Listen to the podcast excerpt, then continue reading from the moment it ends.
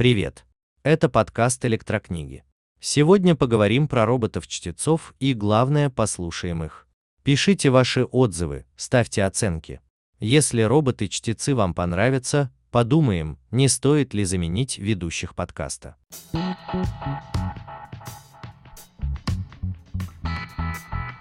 Это действительно подкаст электрокниги. Кто знает, может быть, роботы вытеснят э, ведущих этого подкаста, если они будут лучше и интереснее рассказывать вам про электронные книги. Меня зовут Антон Гришин, со мной Владимир Харитонов. Мы хотим как раз поговорить про роботов, читающих книги, э, ну и другие тексты, но в основном нас, конечно, интересуют книги. В последнее время просто какой-то прорыв э, в этом совершен. Уже есть технологии, есть компании, которые в этом очень сильно заинтересованы, и уже ведущие сервисы электронных книг и аудиокниг э, начинают делать книги, которые роботами озвучены.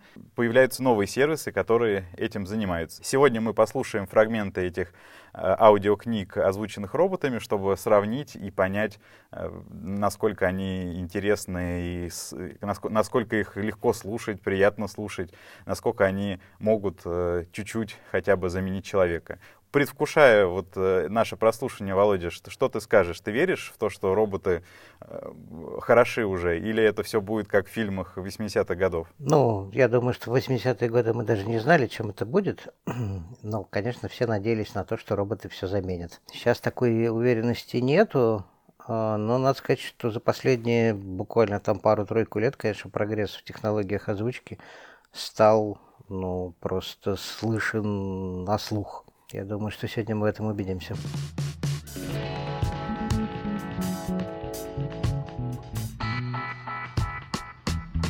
Давай послушаем первый фрагмент. Это аудио сам издат. То есть мы идем прямо от авторов, независимых авторов, которые пишут свои книги через сервис спички и озвучивают. Э, книжка называется «Златый щенячий патруль», а автор у нее «Папа Тигр». Златый щенячий патруль. Сказка. На улице было жаркое лето, поэтому Злата и дракон очень много времени проводили на пруду. Там все купались, играли в разные игры или просто загорали. Дождя не было достаточно давно, и река начала потихоньку пересыхать.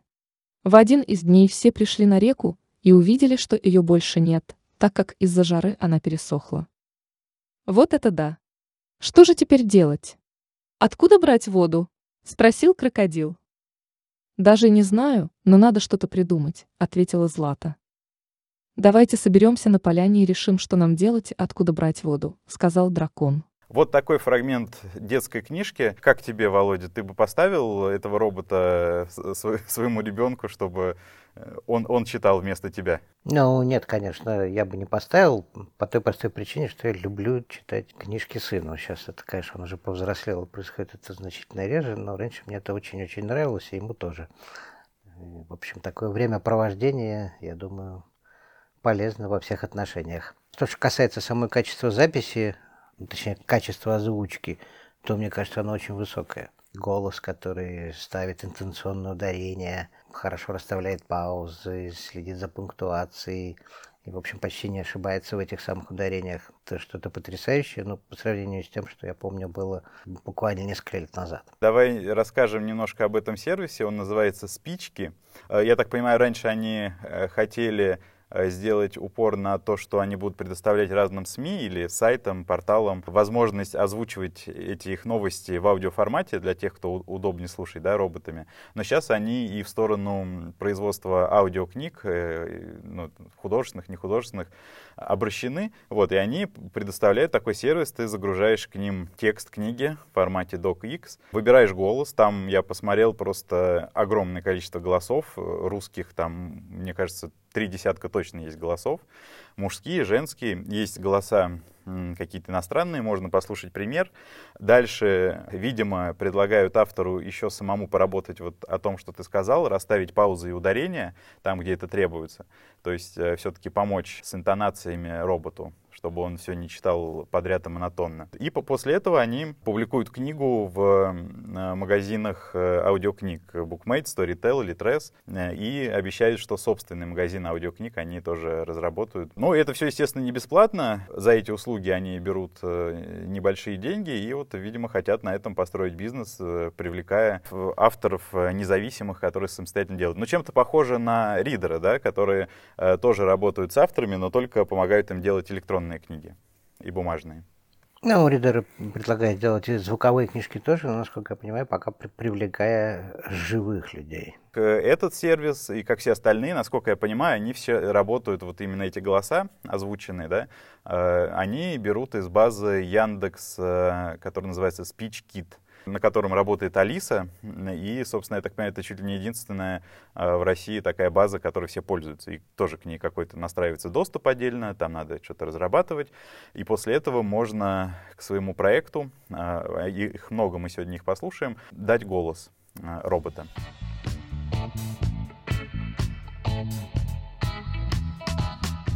Второй фрагмент — это Антон Иванович Деникин «Путь русского офицера». Солдатскую службу начал отец в царствовании императора Николая I. Николаевское время, эпоха беспросветной тяжелой солдатской жизни, суровой дисциплины, жестоких наказаний. 22 года такой службы были жизненным стажем совершенно исключительным. Особенно жуткое впечатление производил на меня рассказ отца о практиковавшемся тогда наказании – прогнать сквозь строй. Когда солдат, вооруженных ружейными шампалами, выстраивали в две шеренги, лицом друг к другу, и между шеренгами прогоняли провинившегося, которому все наносили шомпольные удары. Бывало забивали до смерти. Рассказывал отец про эти времена с эпическим спокойствием, без злобы и осуждения, и с обычным рефреном. Строго было в наше время, не то что нынче. Этот пример из магазина электронных книг Direct Media. Там не очень большая коллекция пока озвучена этих аудиокниг. В основном это паблик домен, какие-то книги, которые посвящены революции, истории. Ну, это немножко хуже. Вообще это похоже на то, что позволяет, ну, например, встроенная система озвучки на Маке, например. Или то, как читает сервис Pocket, ну, сервис закладочный, довольно известный. Там теперь есть возможность тоже озвучки. Она на таком ну, довольно среднем, если не начальном уровне. Штука, которая ну, и ошибается часто в ударениях, при согласовании. Русский язык коварный, в одном случае ударение в слове ставится в одном месте, а в другом в другом. Но, насколько я понимаю, там тоже используется Яндекс э, SpeechKit, но вопрос э, только в подготовке материалов для озвучивания, то есть какой голос выбран и как там расставлены паузы, как вот это все подготовлено.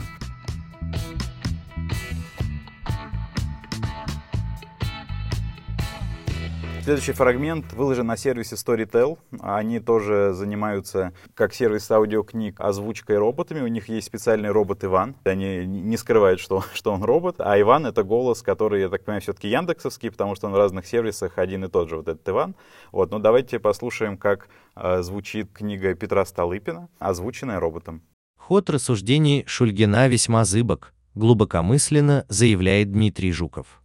Подумаем о том, что капитал – явление не сугубо национальное, что капиталисты в Америке, тесно связанные с президентами, со своими правительствами, тревожились в связи с растущей конкуренцией России, которая в результате столыпинских реформ и роста самого передового, по словам Ленина, финансового капитализма, могла потеснить Америку. И тогда, хотя еще не существовало ЦРУ, прибегли к практике в отношении Столыпина, ныне в мировой политике не удивляющей никого. Так Столыпин пал жертвой евреев-банкиров с Уолл-стрит. Профессионалу-историку остается только в удивлении развести руками, настолько бездоказательно нелеп, а потому и неопровержим ход рассуждений Дмитрия Жукова. Но здесь, мне кажется, э, больше выражения, но какая-то монотонность все-таки присутствует э, в этом фрагменте. Ну, монотонность, она вообще присутствует, естественно, в озвучке. Пока, во всяком случае. Я думаю, что просто пройдет какое-то не очень большое время, ну, не знаю, там полгода-год, и та же самая модель, которая используется Яндексом, ну, так же, как и другими сервисами, которые предоставляют э, такие, такие услуги. Там у Амазона есть, например, свой сервис, тоже можно его подключить, он тоже что-то там будет наджитывать. Они просто начнут понимать стилистику. Последним как раз э, на Московской книжной ярмарке Там было выступление э, Кости Савенкова, основателя и руководителя компании Intento, и он, собственно, рассказывал о том, как эволюционирует машинный перевод. И он говорил о том, что мы приближаемся к тому времени, когда машинный перевод сможет работать и со стилистикой текста и брать э, контекст более широкий, чем контекст слова или предложения, абзаца. Поскольку модели, которые работают с машинным переводом, и в сущности те модели, которые работают с озвучкой, это математика примерно одного и того же порядка, то все эти вопросы со стилем будут решены, в том числе для роботов, которые начитывают книжки. На Storytel, если посмотреть, что они озвучивают, это, ну, очевидно, книги, которые вряд ли кто-то будет озвучивать голосом диктором, потому что там в основном какие-то книжки по истории, искусствоведению. Ну, я так понимаю, они будут еще работать над этим.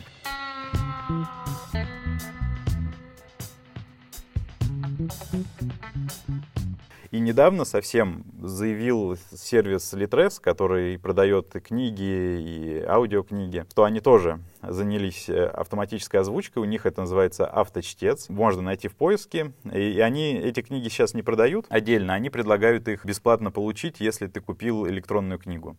То есть бесплатное приложение — это аудиокнига, озвученная роботом. Давай послушаем. Людвиг Витгенштейн.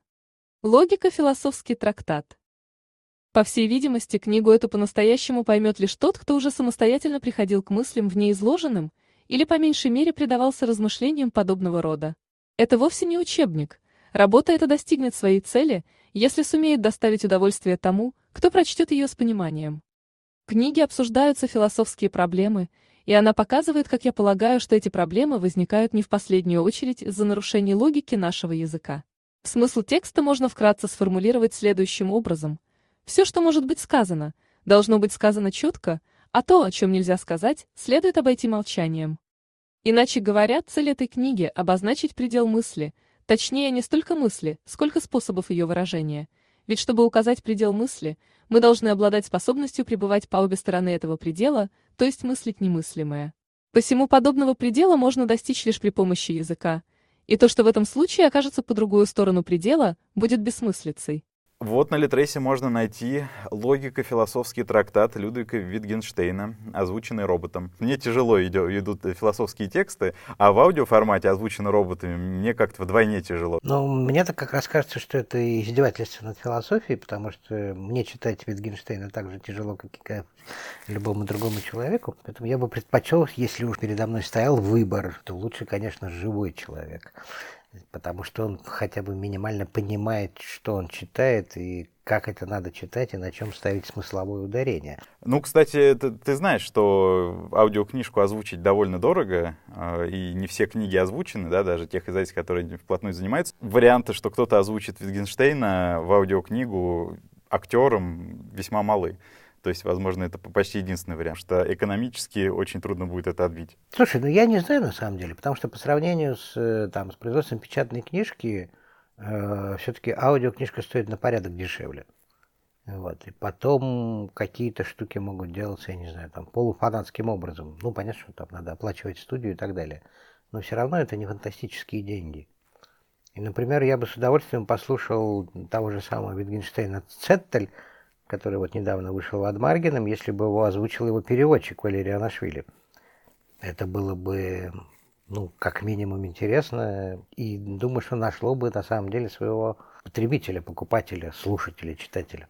Но вот у Литреса интересно, они не пошли по тому пути, что вот какую-то старую литературу они озвучивают, э, которая, может быть, сейчас особо не востребована. Они берут и новые книги, которые выходят э, в АСТ в Эксмо. Там довольно такие современные издания. Художественная литература, там какое-то такое саморазвитие, эзотерика, биографии. Ну, это, я думаю, связано с, э, с юридическим аспектом просто поскольку озвучка на самом деле подпадает под ограничение, накладываемым авторским правом. Для того, чтобы озвучить книжку, ты должен получить соответствующую лицензию, отдельную от э, лицензии даже для воспроизведения в электронном виде. Поэтому то, что там, предположим, какие-то издатели берутся за озвучку книг, которые находятся в общественном достоянии, это понятно, потому что не нужно спрашивать никакого разрешения.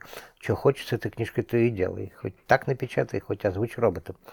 А когда есть, собственно, лицензия на озвучивание, то я думаю, что пока, пока еще в эти лицензии не стали включать ограничения на озвучивание искусственным интеллектом. может быть, как когда-нибудь это время и настанет.